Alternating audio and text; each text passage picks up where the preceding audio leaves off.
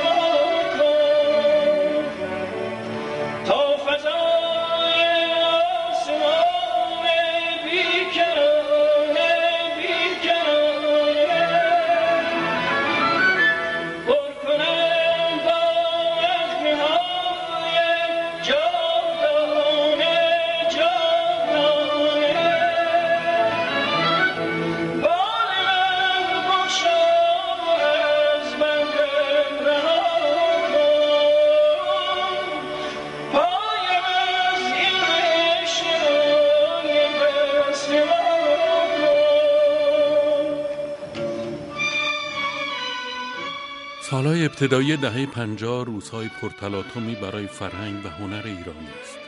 برنامه ریزی برای ترویج فرهنگ دیگری در جامعه خاموش ایران تثبیت شده است.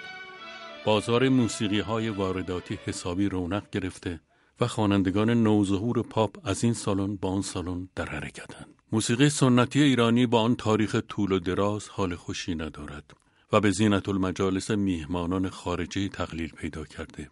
هنرمندان اصیل پردنشین شدند و جز برای یک اجرای فرمایشی در جشنهای سالانه شاهنشاهی از آنها یادی نمی شود.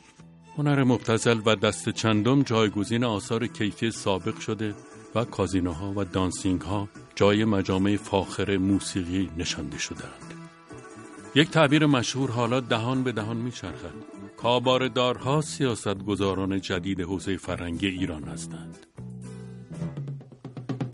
تا دستان مرکبی تموم شعرام خط خطی پیش شما شازده خانم منم فقیر پاپتی برو رو بردار و ببر دلم میگه دلم میگه. غلامی رو به جون بخر دلم میگه دلم میگه. جامعه ایرانی اما بی تفاوت است. شاید هم منتظر یک شک برای آغاز اعتراض است که هنرمندان اصیل ایرانی دست به کار می شوند.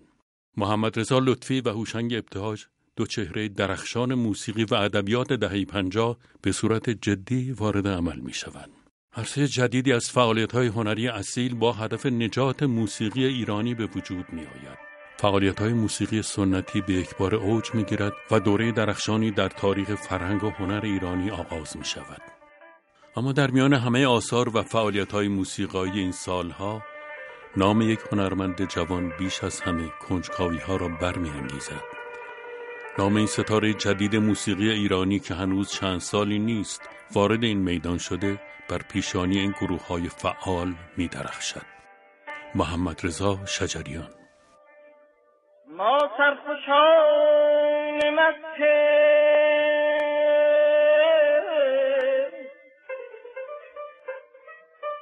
دل از دست داده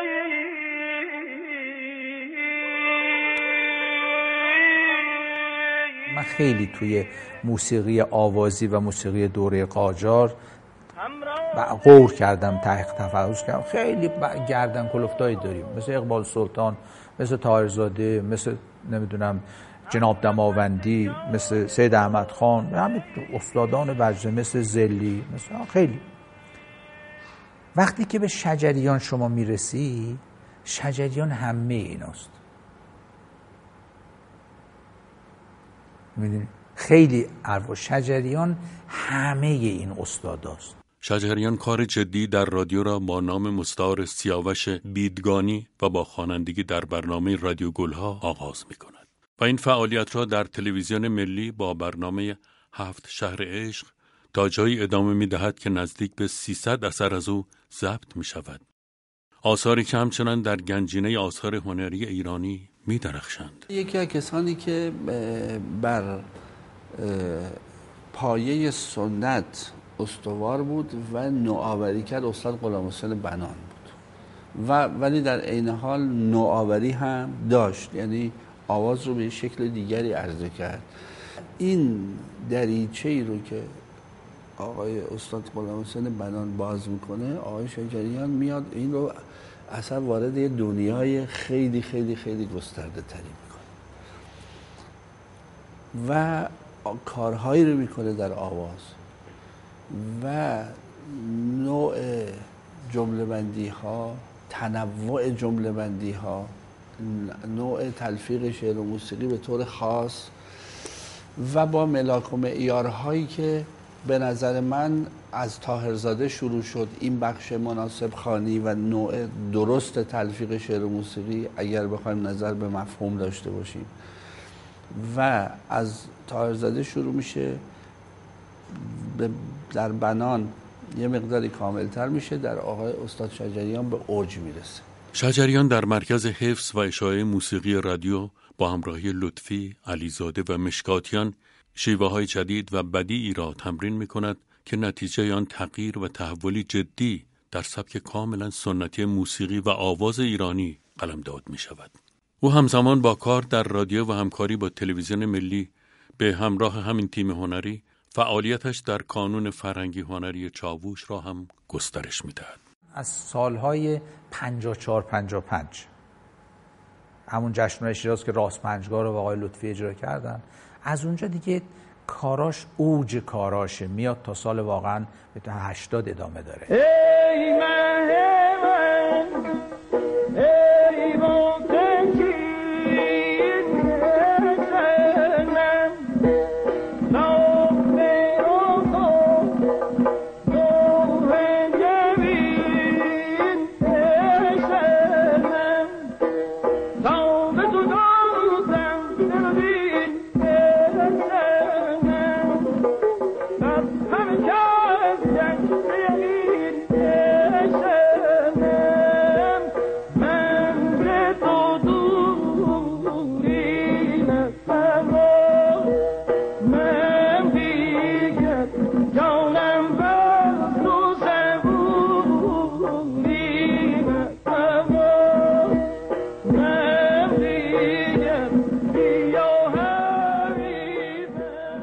آثار کانون فرهنگی هنری چاووش با استقبال مواجه می شود و با اضافه شدن هنرمندان جدید چاووش به دو گروه شیدا با مسئولیت لطفی، شجریان و عارف به رهبری علیزاده مشکاتیان تقسیم می شود.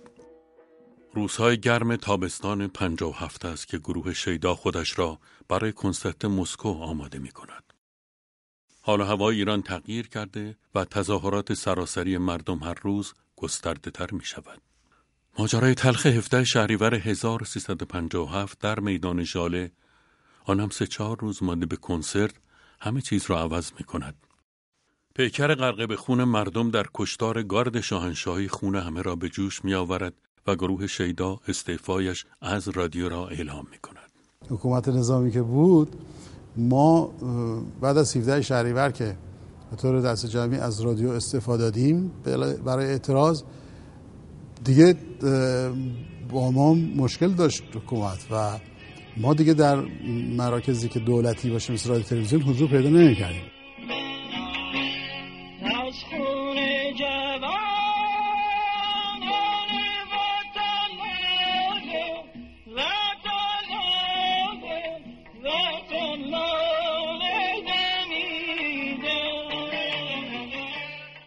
با استعفای گروه عارف آنها هم به جمع شیدا اضافه می شوند و حلقه چاووش رنگ و بوی سیاسی و انقلابی بیشتری به خود می گیرد. تو تظاهرات بودیم توی همه چیزایی که مردم شرکت می‌کردن بودیم ما جزء موسیقیدان بودیم که یعنی چاوش فرق کرد با جاهای دیگه یه واقعیته و همین هم باعث پرورش و رشد و یا حداقل نزدیکی ما با مسائل اجتماعی شد موسیقیدانان مستعفی با عنوان جریان احیا شناخته می شوند. حال هوای انقلاب در نقطه نقطه ایران فراگیر شده و چاووشی ها با زمان موسیقی انقلاب مردم را همراهی می کنند. فضا به شدت امنیتی است و به همین دلیل آنها فعالیت هایشان را مخفیانه پیش می‌برند. بعدا به صورت خصوصی و در منظر لطفی که یه زیرزمینی داشت ما اونجا تمرین و ضبط همه کارا رو می‌کردیم و چون همراه با جامعه بودیم. مقاومت مردم پاسخ گرفته. محمد رضا پهلوی کشور را ترک می کند و انقلاب در آستانه پیروزی قرار دارد.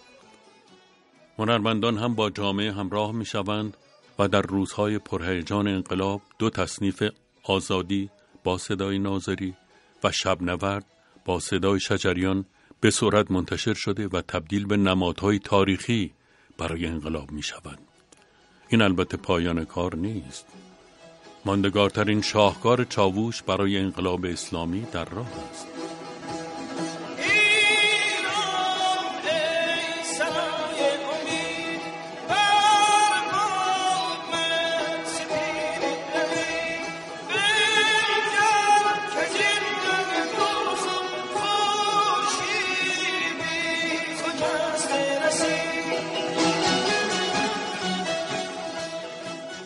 انقلاب به شکلی باور نکردنی به سرعت پیروز می شود. لطفی در کمترین زمان خودش را به رادیو می رساند و کارهای انقلابی چاووش را ارائه می کند. شب نورد با صدای شجریان فورا از رادیو انقلاب پخش می شود. شب چهره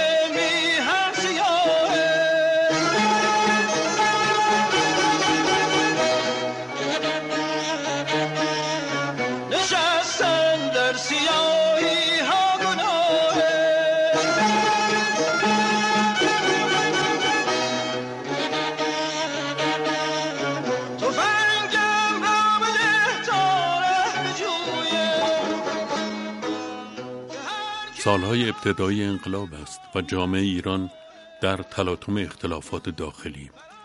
احساب و گروه ها و دسته مختلفی که همه خود را در پیروزی مردم صحیح می دانند سیاسیشان را تشدید کردند. فضا مخشوش و قبارالود است. چاوش اما همچنان فعال است. آذر 1358 گروه شیدا به دعوت یک تشکل دانشجویی در دانشگاه ملی کنسرت برگزار می کند و نوای سپیده بار دیگر در تهران تمین می اندازد.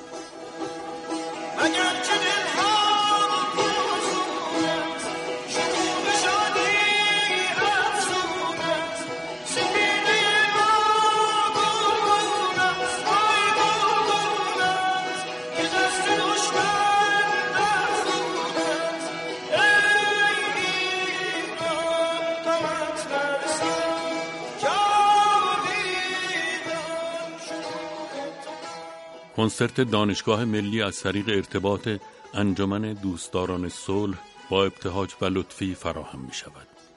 این انجمن تمایلات آشکاری به حزب توده دارد و برای حمایت از این حزب در جریان کنسرت چند اقدام سیاسی خاص انجام می دهد.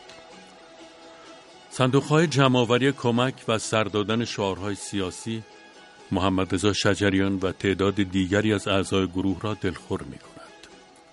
شجریان دیگر تمایلی به اجرا ندارد اما با پادرمیانی ابتهاج روی صحنه می رود. اون کنسرت به خصوص که مثلا در دانشگاه شهید بهشتی شد خب اون موقع دانشجوی دموکرات این کنسرت رو برگزار کردن خب این خامی دانشجوها بود که بعضی موقع از تبلیغات هم استفاده می‌کردن برای وابستگی هاشون و این باعث می‌شد که توی گروه اختلافاتی وجود داد که ما وقتی که جایی کنسرت میدیم نباید پستر و تبلیغات گروه های سیاسی باشه. این اعتراض شجریان واقعا به موقع درست بود نظر خانه نشینی هزینه است که شجریان برای به رسمیت شناخته شدن استقلالش از احزاب سیاسی می‌پردازد و دیگر گروه را در اجرا همراهی نمی کند و شهرام ناظری اجرای سپیده در تالار وحدت را به عهده می‌گیرد.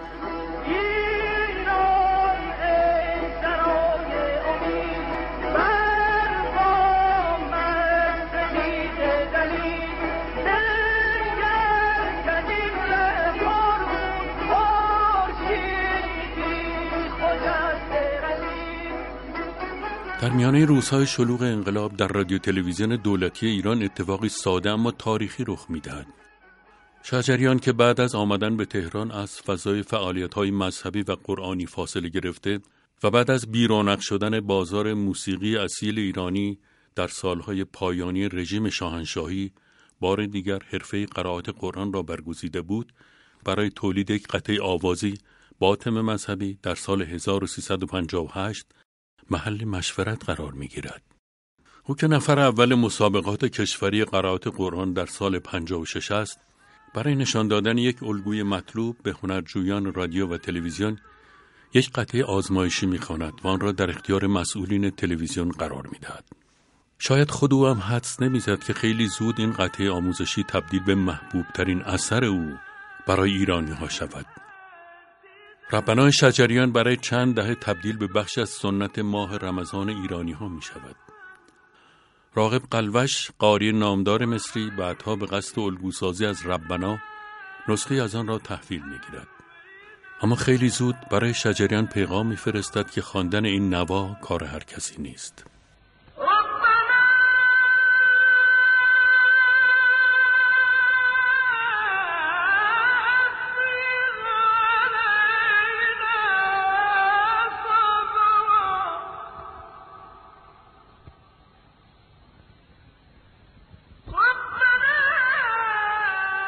البته شجریان خب سابقه داره که در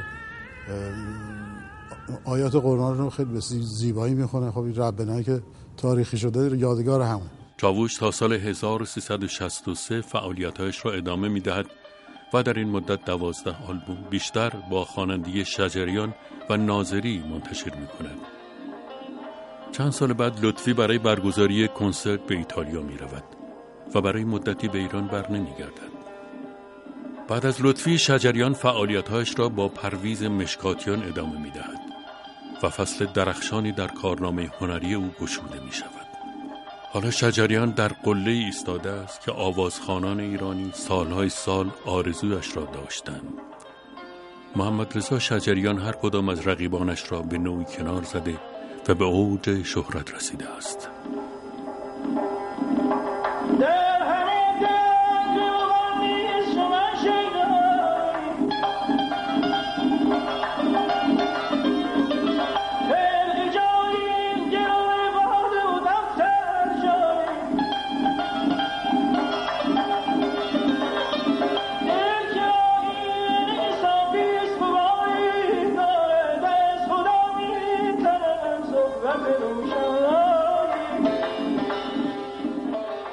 شجریان همزمان با فعالیت های داخل کنسرت های خارج از کشور خود با مشکاتیان، اندلیبی و پیرنیاکان را پی می‌گیرد و فعالیتهایش را روز به روز گسترش می‌دهد.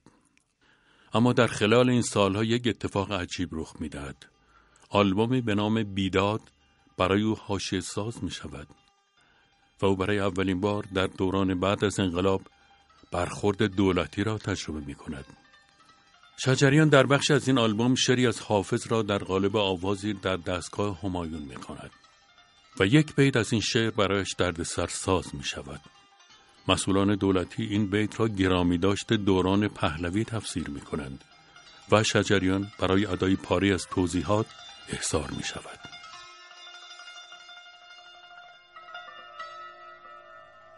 شهریاران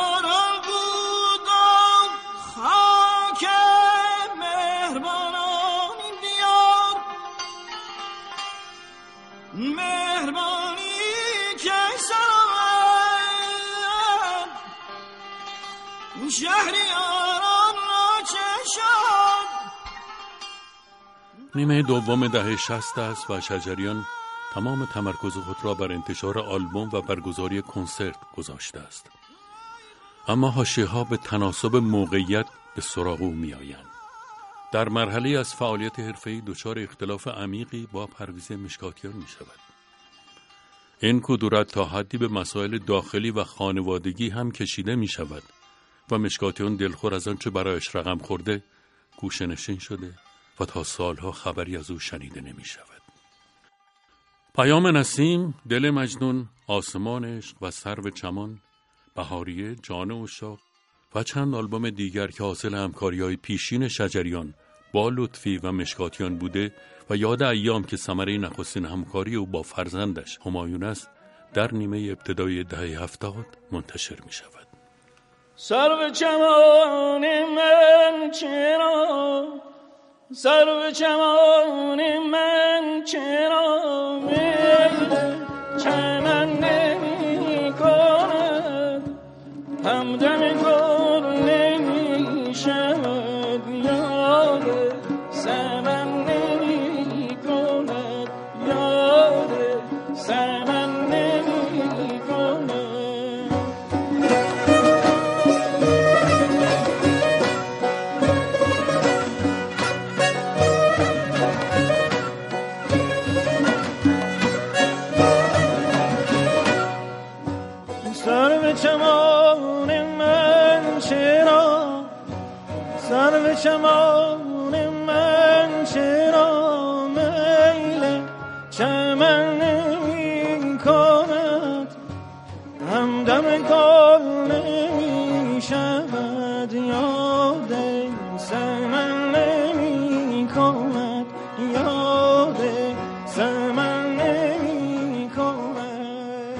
شجریان بیرقیب ادامه می‌دهد. انتشار هر آلبوم از او به اتفاقی در عرصه فرهنگ و هنر ایرانی بدل می شود و هر کنسرت او موجی از هیجان را در میان هوادارانش به وجود می آورد اما روزگار همیشه بر وفق مراد نیست. انتشار بیوقفه آلبوم های او با اتفاق تهیور برانگیزی که درباره قاصدک رخ می‌دهد متوقف می شود قاصدک تنها آلبومی است که در میان بیشتر از پنجاه آلبوم شجریان در دوران پس از انقلاب و در دولت موسوم به سازندگی رسما توقیف می شود. از آن زمان تا کنون هیچگاه دلیل این نوع برخورد با قاصدک به صورت رسمی اعلام نشده است. اما حرفای در گوشی به یک بیت منتهی می شود.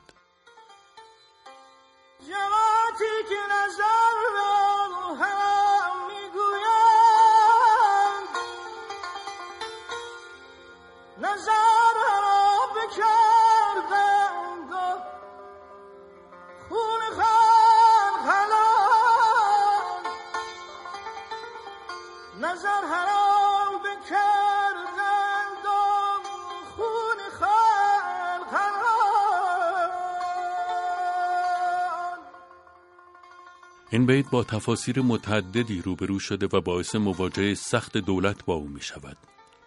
بعدها شجریان همین آواز را با مطلعی دیگر و با حذف بیت مورد اشاره در کنسرت امارات رسوایی دل می‌خواند اما انگار تلخی های دیگری برای او در راه است لحظات آغازین سال 1373 محمد رضا شجریان در اتفاقی هیجان برانگیز مهمان برنامه نوروزی تلویزیون می شود. اولا حضور شما رو در نوروز 73 به قول آقای شجاعی مهر به فال نیک می‌گیریم و خوشحال هستیم که در کنار شما هستیم. یک سوال خصوصی داشتم و اون این هست که اگر قرار بود شما به تنهایی به یک شهرستانی جزیره یک جایی تنها به هر شکل برید کدوم یکی از آهنگ هایی که خوندید با خودتون میبردید؟ والا هیچ کدوم نمی‌برم با خودم. چرا؟ برای خودم می‌خونم اون که چرا ببرم. خب کدوم یکی از آهنگ هایی که اجرا کردید میخوندید؟ من بهترین حالات برم اون حالاتی است که اون لحظه یک چیزی رو خلق کنم و مطابق به حال خودم بخونم. بله. اون چیزی رو که از قبل آماده کرده باشم برام برای اون لحظه خیلی برام جالب نیست. بس که که چه حالی داشته باشم و چه مقامی و چه دستگاهی یا چه شعری شروع کنم به خوندن. حالا ابواتا باشه ماهور باشه سگا باشه باتاک باشه. رابطه شما دستگاه موسیقی رو. گفتید، بله. من تصور می‌کنم آقای حیدری مورد نظرشون اینه که از آیا- تصانیف؟ از تصانیف بله؟ بله تصانیف. آیا محیط هم به تاثیرگذار هست بر اون چی که شما می‌خواید بخونی بله. چقدر موثره مثلا صد درصد. برید در یک جزیره تنهایش رو تنها بذارید ببینیم چه می‌کنه. مشکل منه خیلی ممنون. خواهش می‌کنم استاد بیشتر از این مرسی. نشم در خدمتتون هستم. دعوت تلویزیون از شجریان با انتقاد سرسختانه روزنامه جمهوری اسلامی مواجه می شود و این روزنامه که از ارگانهای همسو با دولت وقت برشمرده می شود در سه روز متوالی و در یک ستون ثابت به دعوت تلویزیون از شجریان اعتراض می کند و حضور او در این برنامه را دهنکجی به مردم تفسیر می کند. برخورد با بیداد، توقیف قاصدک حالا اعتراض به حضور او در یک برنامه تلویزیونی دلخوری های شجریان را تکمیل می کند. شجریان اما اهل کنار نشستن نیست. کیهان کلهر و حسین علیزاده همراهان جدید او در دوره تازه فعالیتش هستند و همایون شجریان هم یک پایه آوازی گروه او می شود. دوره جدید فعالیت های شجریان نیز با استقبالی گسترده مواجه است. کنسرت های تهران و خیابان های اطراف را پرترافیک می کنند و آلبوم های او به سرعت رکورد می شکنند. انتخابات ریاست جمهوری سال 1376 با یک نتیجه غیر قابل پیش بینی مواجه می شود. سید محمد خاتمی وزیر ارشاد سابق رئیس جمهور جدید ایران می شود. اتفاقی که با استقبال ویژه بخش بزرگی از اهالی فرهنگ و هنر مواجه می شود. شجریان اما ساز خودش را می زند.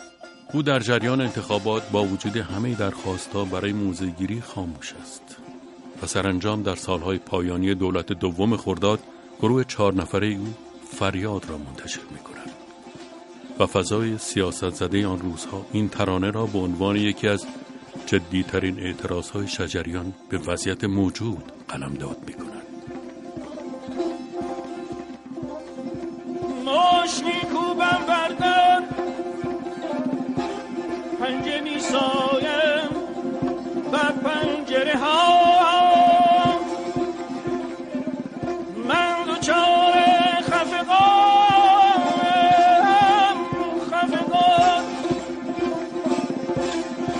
من به تنگ آمدم از همه چیز. بگذارید های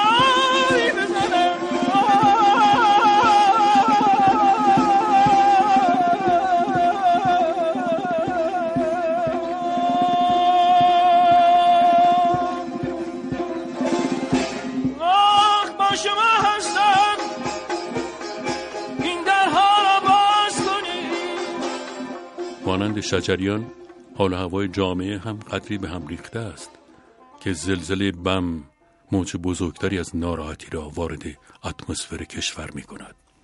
بم فرو می ریزد و چیزی نزدیک به پنجاه هزار نفر از اهالی این شهر کشته می شوند. ایرج بستام یکی از شاگردان برچسته شجریان در این زلزله جان خود را از دست می دهد. شجریان کنسرتی به یاد ماندنی به نام همنوا با بم در تهران اجرا می کند و عواید فروش بلیتها و سیدی کنسرت را برای کمک به زلزله زدگان و پروژه باغ هنر بم که خود تأسیس کرده بود اختصاص می دهد. مردم ایران از هر گوشه از کشور به تهران آمده بودند تا در غم بم شریک شوند. در خلال کنسرت بارها و بارها بغز شجریان می شکند و او برای این فاجعه اشک می ریزد. فاجعه بس غمانگیز و دلخراش بود زخمی جانکاه بر پیکر و جان و روان نشست. قربانیان بسیاری بر جای گذاشت. همه ایرانیان اندوه فاجعه را از سویدای دل گریستند. آوار خشک خاک بر جان همگان نشست. این نخستین بار نیست که هم میهنان خود را در حادثه ای چنین خانمانسوز از دست می دهیم و چه تلخ می اندیشیم که آخرین بار هم نخواهد بود. زندگی به کامتان باد. خاک پای شما شجریان.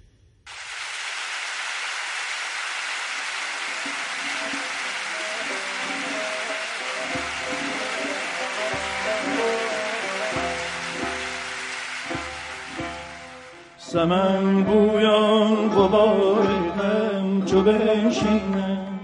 بنشانند پری رویان قرار از دل چو بستیزند بستانند به فتراک جفا دلها چو بربندند بربندند ز زلف انبرین جلها چو بشایند بفشانند سمن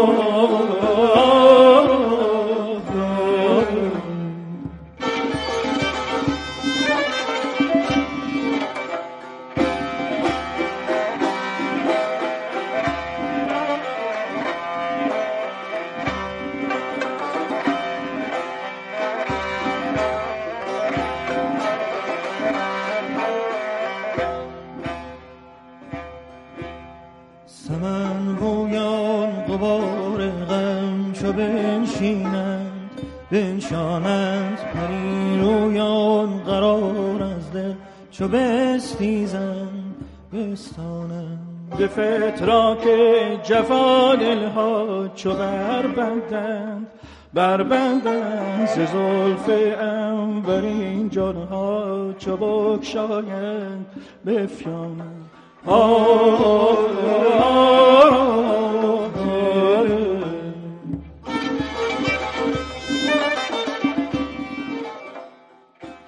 شجریان که در تمام سالهای فعالیتش پیوندی خاص با ساز جلیل شهناز برقرار کرده در سال 87 گروه جدیدی به نام او پایگذاری می کند.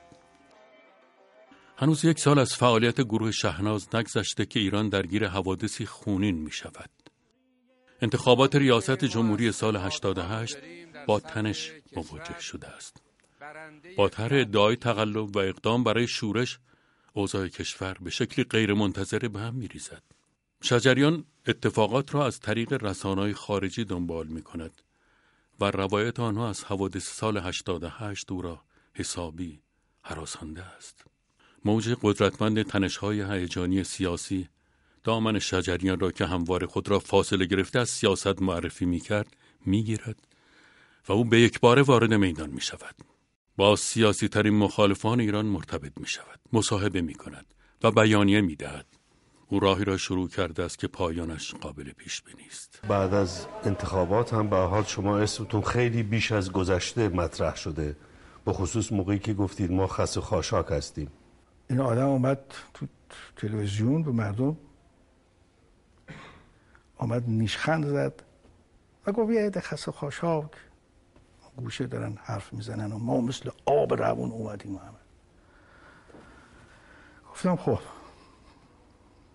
حالا من صدای این خس در ایران در انتخابات چهل میلیون نفر خودشون بازیگر اصلی و تعیین کننده اصلی بودن. حالا چهار تا خط و خاشاک این گوشه ها یک کاری می‌کنند. بدانید این رودخانه زلال ملت جایی برای خودنمایی اونها نخواهد گذاشت. هفتاد میلیون ملت ایران و چهل میلیون شرکت کننده در انتخابات همه عزیزند همه ملت ایرانند و همه همدلند و دولت خادم همه اونهاست و در خدمت همه اونهاست. رقابت ها به پایان رسید. دوره دوستی ها و ساختن ها شروع شد. آقای شجریان گفت که آقا چرا به مردم خس خاشاک میگید؟ اگه اینجوریه منم صدای این خس بس منم خس خاشاک همون باعث شد همون مسابقه آقای شجریان باعث شد که اینا اجازه ندن. از اون برام آقای شجریان هم انداختن توی یه حساب دنده لج ایشون هم دو تا مصاحبه خارج از ایران کردن که خب اونا دیگه پیچید به هم دیگه رفت و هم. یعنی ببینی همیشه افراد تفرید میاره دیگه. بگه آقا یه آدمی آمده به مردم توهین می‌کنه. به مردم میگه خس و خاشاک. منم میگم من صدای این خس و خاشاکم. من سر موضوعم برنگشتم که. من سر موضوع خودمم.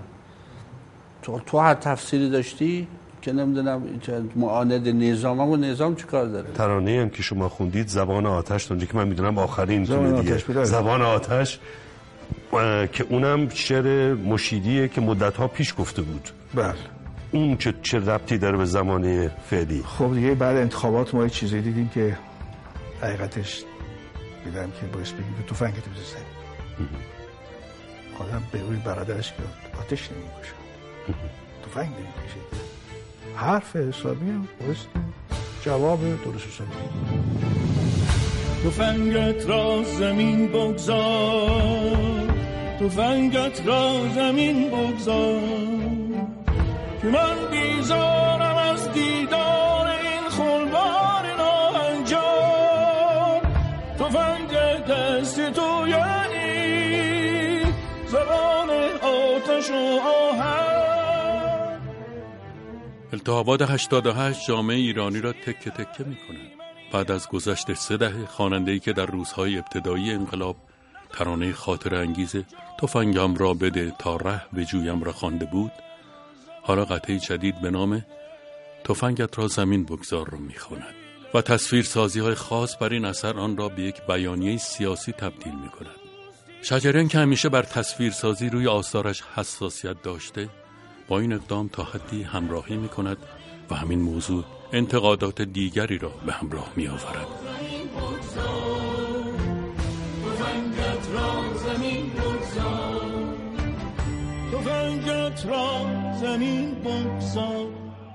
ماجرای 88 اما به این سادگی ها حل نمی شود.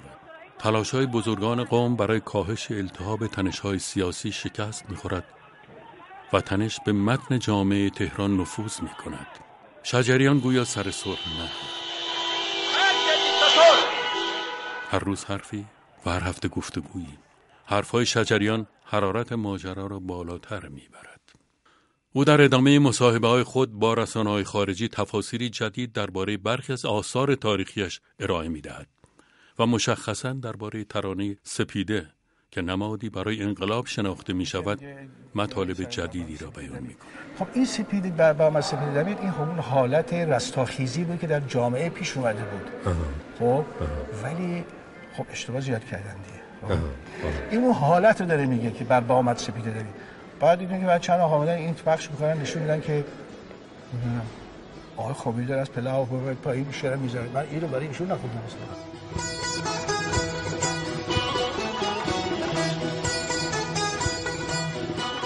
این آهنگ سفیده که لطفی ساخته شوق پیروزی انقلاب اول انقلاب این ارزش.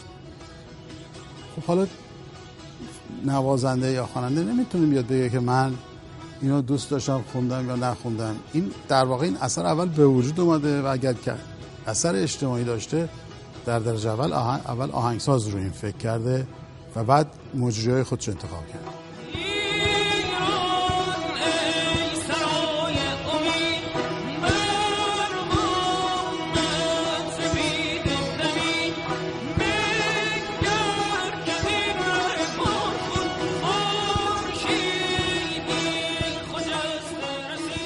افتخار می‌کنیم به اون دوران کسانی که در چاوش تعیین کننده بودن چه از نظر آثاری که خلق می‌کردن چه از نظر آموزش اگر که خود چاوشی ها نفت بکنن جامعه نفت نمی‌کنه. اتفاقاتی که در موسیقی در هنر افتاده جز افتخارات تاریخ موسیقی است که شاید در تاریخ موسیقی بی‌نظیر بوده که یک عده‌ای که به هر صورت در سطح جامعه مطرح بودن در موسیقی با هم کاملا متحد باشن و در یک جایی فقط برای موسیقی کار بکنن و ثمره اون اتحاد اون دوستی اون آثار درخشان به وجود بیاد. ما در بدترین شرایط اون موقع که ایران بیرون از هم موقع که جنگ بود اصلا بیرون از ایران اونجوری در مورد ایران فکر می‌کردم ما رفتیم کنسرت برگزار کردیم. اینا همه به نفع ایران بود و جمهوری اسلامی بود. ما می‌رفتیم اونجا گفتن آقا میگن که تو ایران کسی رو نمی‌ذارن کار کنه اینا اومدن کنسرت میدن. برای همین چندین و چند تا از برنامه های رو منافقین به هم ریختن برنامه های ما رو. تو سوئد نذاشتن ما برنامه زدن تمام دستگاه های ما از بین رفت. شجریان قصد توقف ندارد. او در جریان مصاحبه های خود با شبکه های رسانه خارجی مطالب عجیبی به زبان می آورد که شدت تزاهمات را بسیار بیشتر از قبل افزایش می دهد. یه دفعه دیدم که یه فتوا فتوایی از آقای خوبینی گرفتن که ایشون گفت موسیقی مخدر است و فلان اینا. درست قبل از بارمزون تابستون 58 من گفتم خداحافظ شما. جای ما نیست. موسیقی مخدره. یعنی موسیقی جوریه حرام می‌خوان بگین خودتون می‌دونه خودتون. من 300 شب با آقای شجریان کنسرت دادم خارج از ایران. در تمام دنیا. خب یه دونه از این مصاحبه آقای شجریان کرد؟ شجریان در مصاحبه های تلویزیونی خود سخنی را به امام منتصب می کند که واکنش علاقمندان به اندیشه امام را برمیانگیزد. باشد مبارکی ای امت حسینی. ای امت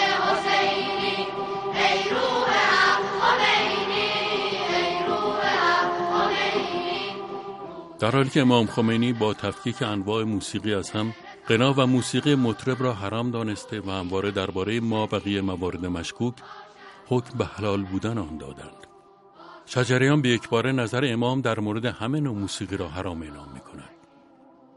این سوء تفاهم البته در زمان حیات امام نیز رخ داده بود و ایشان در فتوای 19 شهریور 1367 خود به سوالی حتی درباره خرید و فروش آلات موسیقی جهت استفاده های مشروع با نهایت سراحت پاسخ میدند خرید و فروش آلات مشترکه به قصد منافع محلله آن اشکال ندارد بخش این فتوا بازتاب فراوانی مییابد و در بین صاحب نظران به عنوان تحولی در سیاست گذاری کلان موسیقی تلقی می شود. علاوه بر آن آیت الله خامنه ای که نزدیکترین دیدگاه به امام راحل را داشتند در یک از دیدارهای خود در تشریح نظر اسلام درباره موسیقی به اثری از شجریان اشاره می کنند و می‌گویند خواننده خوب و خوش صدایی شعر خوشمزمونی را می‌خواند و نوازنده هم می نوازد. و آن مضمون شعر شنونده را به سمت حقایق اسلامی و الهی و عرفانی و حقایق زندگی ولو خارج از مسائل عرفانی و الهی باشد نزدیک می کند. این قطعا اشکال ندارد و حرام نیست. مثلا در اوایل جنگ صدای شجریان را میگذاشتند که اینطور می‌خواند بشنوید ای گروه جانبازان سرنوشت وطن به دست شماست. هیچ کس نمی‌گوید این حرام است. با اینکه آن نوازنده هم همان سازهای معمولی را می‌زند. اما این مضمون یک مضمون حلال است و احدی ادعا نمی کند که این حرام است. در حالی که از لحاظ موازین فنی صدای این بهتر از تاج اصفهانی است. آن نوازنده هم که در کنارش می نوازد معلوم نیست که خیلی با آن گذشته فرق داشته باشد.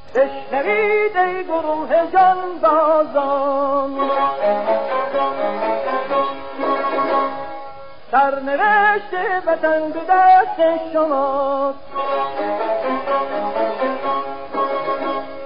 خانه ها تا به پای نگیرید نشست شما شکست شما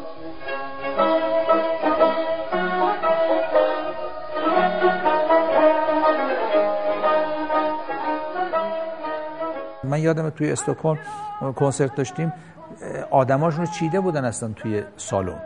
ما تا خواستیم شروع بکنیم بلند شد یه خانمی گفت که آقای شجریان درست شما از طرف جمهوری اسلامی اومدیم برای کنسرت؟ بعد یه اون یکی گفت فلان شما نمی‌دونم چیز که موسیقی رو حرام کردن. شما گفت مثلا کسی موسیقی رو حرام نکرده. حتی امام خمینی فتوا داده که موسیقی حلاله. آقا شعار دادن آقا ما نتونستیم. شجریان گفت به احترام مردم دیگه که اینجا هستن یه دونه تصنیف اجرا می‌کنیم. به ما گفت. بعد بلند میشه. کار شجریان سرانجام به نقطه پایانی می‌رسد. او که به سبب مواضع سیاسیش در کانون توجه رسانه ها قرار گرفته است حالا به مواضعی ضد مذهب می‌رسد برخی از طرفداران سابق شجریان با اندوه به روند قربانی شدن او نگاه می کند. او حالا یک شخصیت پرهیاهوی سیاسی است که ادهی برایش هورا می‌کشند و مخالفانش تحملش نمی کنند. مذهب اومده در سیاست وارد شده و حکومت رو به دست گرفته چون نتیجه بسیار بدی داشته همه به این باور رسیدن که بایستی دین مذهب از سیاست جدا مذهب بوده که در طول هزار خورده سال هی موسیقی رو نذاشته خودشی نشون بده. چون روحانیت فکر کرده که یک رقیب داره. اینو از صحنه بیرونش می‌کرد. 70 80 سال پیش مذهب بود. یعنی از زمان رضا شاه به این طرف که یه مقدار اون نقش مذهب رو کم کرد موسیقی بیشتر تونست خودش نشون بده. من میگم من قبول دارم آقای شجریان مسابقه که با وی او ای کرد نه تون بود. تون بود. یعنی ما می‌تونیم مصاحبه بکنیم یه چیزایی هم بگیم ولی به اون تندی نباشه. اینا قبول دارم. ولی این باید ببینیم چرا این کار کرده. علتش هم دنبالش باشیم. فقط تقصیر گردن شجریان نندازیم. قطعا من تن به این مصاحبه نمیدم که به یک نتیجه سیاسی برسیم که همه تقصیر رو بذاریم گردن شجریان از این ور هم ما اگر نگاه بکنیم از اینجا هم خیلی ها در این کوره دمیدن. منو دنده لج بندازی؟ منم میام یه چیزی میگم از ناراحتی دیگه. قبول داری؟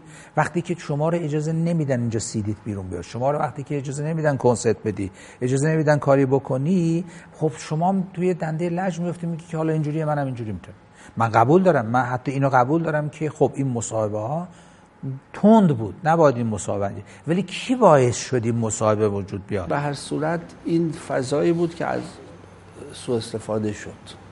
سو استفاده شد و متاسفانه در فضای محالود هم خیلی سره از ناسره مشخص نمیشه و خیلی از ابهامات به وجود میاد. شجریان تقصیر نداره که. شجریان همون شجریان است که سال 64 بود. شجریان همون شجریان سال 54 بود. شجریان همون که سال 70 بود. یعنی شجریان تغییر نکرده. خب؟ این اون مردم هستن که همش دنبال اینن که برای اون مقاصد و برای اون تفکراتی که و اون ایدالایی که خودشون دارن یک کسی رو بتراشن پشت سر اون قایم بشه. فکر نمی کنید مسئله از یه جایی میاد که ما سیاست زده هستیم در همه چیز؟ این آدم این همه صحبت کرد این همه لابی کرد این همه چیز کرد که من با سیاسی نیستم من کارم دارم می‌کنم. ولی خب وقتی اجازه نمیدن تو دیگه وقتی به اینجا می‌رسه مجبور میشی. یه چیزایی رو خب یه ذره هم اگر از اون برهی قلقت بدن از اون برهی تو گوشت بخونن خب یه کاری انجام میدی دیگه. ولو می‌کنین می‌خوایم کلاه بذاریم سرتون در این حال که میگم اون آقای شجریان تند رفته نباد اونو می‌رفت خب این دارم میگم. ولی اینم دارم میگم. آقای شجریان تمام حرفاشو زد لابیاشو کرد. آقا من نباید کنسرت من جلوشو بگیرین. نباید سیدی من جلوشو بگیرین. من نباید برم خارج کنسرت بدم. من باید داخل برای مردم ایران کنسرت بدم. اینجا بخونم. همه جریانات خارج از ایران فقط به کسی بها بدن که یک جمله بزنه که اونا بتونن ازش استفاده استاد شما آدم سیاسی هستی؟ نه. من بچگی از سیاست خوشم نمیاد. چرا اینجوری شد. برای چی باید مثلا یه عده حالا دنبال مطامع و مسائل خودشونن بعد چرا باید بیارم من بهره وزیری بکنم؟ و از اون صداقت من از اون شفافیت من از اون سادگی من هنرمند بیان سو استفاده بکنن. و همیشه من تحت تاثیر یه مسئله آزرد خاطرم. بعضی از صحنه ها رو می‌بینم. بعضی از تصاویر رو می‌بینم. ناراحت میشم حالا تو این ناراحتی من شما میای به من ارزم به حضور شما که به قول معروف من رو تحریک می‌کنی من همیشه اینو میگم هنرمند اصلا وظیفش اینه که موضع داشته باشه. هنرمنده هنرمندی که بالاخره مردمی هستش نمی‌تونه در مورد اتفاقات مملکتش بی تفاوت باشه. هنرمند در این حال تئوریسین نیست. نظر عاطفی و احساسش رو میده که البته هر چقدر منطق و شناخت اجتماعی سیاسی توش باشه به نظرم دقیق تر میشه. یعنی هنر ما هم سیاست زده است. من هنرمند وقتی میام یه دونه اعتراضی می‌کنم بلا فاصله فلان روزنامه رو وصل می‌کنه به چیز؟ سیاست. آقا ببین فلانی پینیاکان با جمهوری اسلامی مخالفه. که بابا چه مخالفتی؟ من دارم میگم آقا موسیقی باید اینجوری باشه. این مخالفت چه ربطی به جمهوری اسلامی داره؟ اون یک عده هم پشت سر من می آقا پینیاکان مخالفت کرد. حالا پشت سر پینیاکان من خیلی نسبت به مسائلی که شرایطی که موسیقی در ایران داره معترضم. ولی برای این اعتراض این از اون برادر منه که داره درست رفتار نمی‌کنه با موسیقی. اون هموطن منه نیست؟ من باید تو وطن خودم تو کشور خودم رفتار اونو درست کنم. مثل یک بیگانه با کشور خودم برخورد نمی‌کنه من اگر ببینم چیزی خرابه تو مملکت خودم اولین کسی که بغضش می‌گیره و ناراحت میشه خودم من اینو فیلم نمی‌گیرم برای شبکه های اجتماعی بفرستم که ببینید که این من نمی‌فهمم این کار بعضی از هموطنهای ما می‌کنند این کار رو یه چیز پنهانی نیست. روزهای گس 88 میگذرد و پرونده فتنه بسته می شود. بعد از چند ماه التهاب نهایتا شجریان از صفحه اول رسانه ها پایین کشیده می شود. اما انتقادها درباره مواضع او همچنان ادامه دارد. محمد رضا لطفی که چند سالی از آمریکا به ایران بازگشته در یک مصاحبه مطبوعاتی مطالبی را درباره او بیان می کند. لطفی در این مصاحبه می گوید امروز من شخصا نمی‌فهمم شجریان به عنوان یک موزیسین موفق که این همه کنسرت داده و کار تولید کرده و آثارش در رادیو و تلویزیون پخش شده و بیش از 300 کنسرت خارج از کشور داشته چرا اکنون اعتراض می کند؟ یک وقت شما را برای سالیان دراز محروم کردند و با کلی بدبختی کنسرت برگزار می کنید و هزار گونه مشکل دارید و اعتراض می کنید. اگر این شخصی بخواهد بر روی این مسائل صحبت کند قابل فهم است. شجریان از سال 57 و بعد از انقلاب تا امروز بالاترین حجم تولید و بیشترین و موفقترین کنسرت ها را داشته است. اگر شجریان قبل از انقلاب یک دهم موسیقی تولید کرده بود، بعد از انقلاب 100 درصد تولید داشته است. شخص آقای شجریان اگرچه مانند بسیاری از موسیقیدانها دچار مشکلاتی بوده ولی هیچ وقت برنامه هایش قطع نشده. آثارش منتشر شده، کنسرتهایش برگزار شده و همیشه مجوز گرفته است. هرچند این مصاحبه تب انتقادها و پاسخگوییها درباره شجریان را مجددا بالا می‌برد اما شجریان برای مدتی طولانی سکوت را انتخاب می کند. تا اینکه در آستانه انتخابات 92 بار دیگر نام او وارد بازی های سیاسی انتخاباتی می شود. نام و صدای شجریان در فیلم تبلیغاتی یکی از کاندیداهای ریاست جمهوری آورده می شود. من دوست دارم صدای شجریان. تراز شجریان به اندازه یک سلبریتی رئیساز تنزل داده می شود و کسی صدایش به اعتراض بلند نمی شود.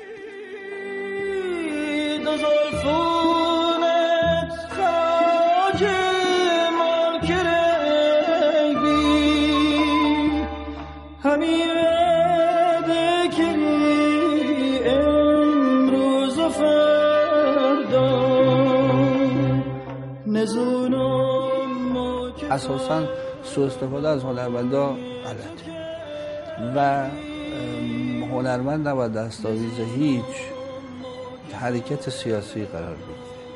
هر کی می‌خواد باشه. و به همین دلیل خود هنرمند دارم ولی ما برای اون مهم اینه که به حال خود هنرمند چه می‌گوید. من اون ایام در جریان بودم. به هر صورت ببینید. من به هر صورت میگم از سو استفاده هر جور سو استفاده ای از چون برای اینکه خود هنرمند باید در واقع به این مسئله راضی باشه. یعنی شما باید خودت بخوای که بدی تو اینجا که به نظر من هیچ هنرمندی قالب هنرمندا از این مسئله پرهیز دارن. به هر صورت هنرمند دوست داره که متعلق به همه مردم باشه. هنرمند دوست نداره که مال یه جریان باشه. دوست نداره خودش رو در قالب یک طیفی قرار بده. این, این ذات ذات هنر چارچوب بردار نیست. هنرمند می‌تونه فضای سیاسی وارد بشه ولی به هنر سیاسی اعتقاد نداره. هنر خودش یک مکتب جداگونه در خدمت هیچ چیزی نباید قرار بگیره. روزهای میانی نوروز 1395 ویدیویی از محمد رضا شجریان استاد مشهور آواز ایرانی بخش از صفحات شبکه های اجتماعی ایرانی را تسخیر می کند. بعد از مدتها بیخبری و در حالی که شایعات مختلفی پیرامون شجریان به وجود آمده او با ظاهر کاملا متفاوت در یک ویدیوی خانگی ظاهر شده روی یک صندلی نشسته سرش را تراشیده و شایعه ترسناک سرطانش را تایید می کند این یک شوک تمام ایار است. موافقان و مخالفانش حیرت زدن و با اندوه یا تأسف به آینده چشم می دوزن که از گذشته طولانی بیرون است دو ماه بعد و در هفته خرداد 1395 شجریان سکوت خود را می شکند و انتشار یک گفتگوی تازه موج جدیدی درباره او به راه می اندازد. او با نوربخش به گفتگو نشسته و حرفا و مواضع جدیدی بیان می کند. در آخرین مصاحبه که من با ایشون انجام دادم حتما دیدین من سعی کردم اینا رو بشکافم و اون پیرایه ها رو از گرد وجود ایشون کنار بزنم با شفافیت شجریان بعد از چند سال تعمل درباره انتقادهایی که به سبب مواضعش در برابر مذهب و دین شکل گرفته در این گفتگو به سراحت می‌گوید ما روحانیت و دین و همه چیز را قبول داریم اما بخشی از افراتیون ما را قبول ندارند. روزه‌ای که خوانده می شود خودش موسیقی است. در مراسم مذهبی قدیم بسیاری از بزرگان اهل منبر دارای صدای خوشی بودند و خوب و درست هم می‌خواندند. و این خودش منبر را جلوه دیگر میبخشید و خیلی ها را جذب می کرد. همیشه موسیقی ما مورد حمله یا ایراد یک طبقه از افراد مذهبی قرار گرفته. البته بخشی از موسیقی منحرف می تواند اینطور باشد، اما ذات موسیقی منحرف نیست. من خودم اساساً با موسیقی منحرف مخالفم. مگر تعزیه یا روزخانی نبوده؟ مگر در قرائت قرآن موسیقی وجود ندارد؟ موسیقی در ذات که نمی‌تواند حرام باشد. کجای اسلام گفته موسیقی حرام است؟ ما کاری برخلاف دین و قرآن انجام نمی دهیم. کار ما یک کار معنوی است و حالاتی روحانی در جامعه دارد که ما آن را دنبال می کنیم. او کنایه هم به برخی استفاده های سیاسی از نام خود می‌زند و با زبانی نسبتا سربسته می‌گوید هنرمند اگر در قاب و قالب احزاب و گروه ها قرار بگیرد به اندازه همان قاب کوچک می شود. این مصاحبه با سر و صدای زیادی در میان رسانه‌های ایرانی باستاب می‌یابد. شجریان حرفهایی را بر زبان می آورد که با مواضع شش سال قبل او فاصله دارد. اما شاید سلوک شجریان اجازه نمی‌داد بیش از این درباره رفتارش در این چند سال تلخ توضیح بدهد. خیلی زمان نداریم. ما به هر حال شجریان در سنی نیست که ما بگیم ایشالله سی سال دیگه درست میشه یه آدمی است. امروز این آدم در سن 75 6 سالگی در بین مردمه و امروز می‌تواند که در واقع اثر بیافریند می‌تونه با این مخاطبش ارتباط برقرار کنه و ما بیایم اینو درک بکنیم. مرغ سهر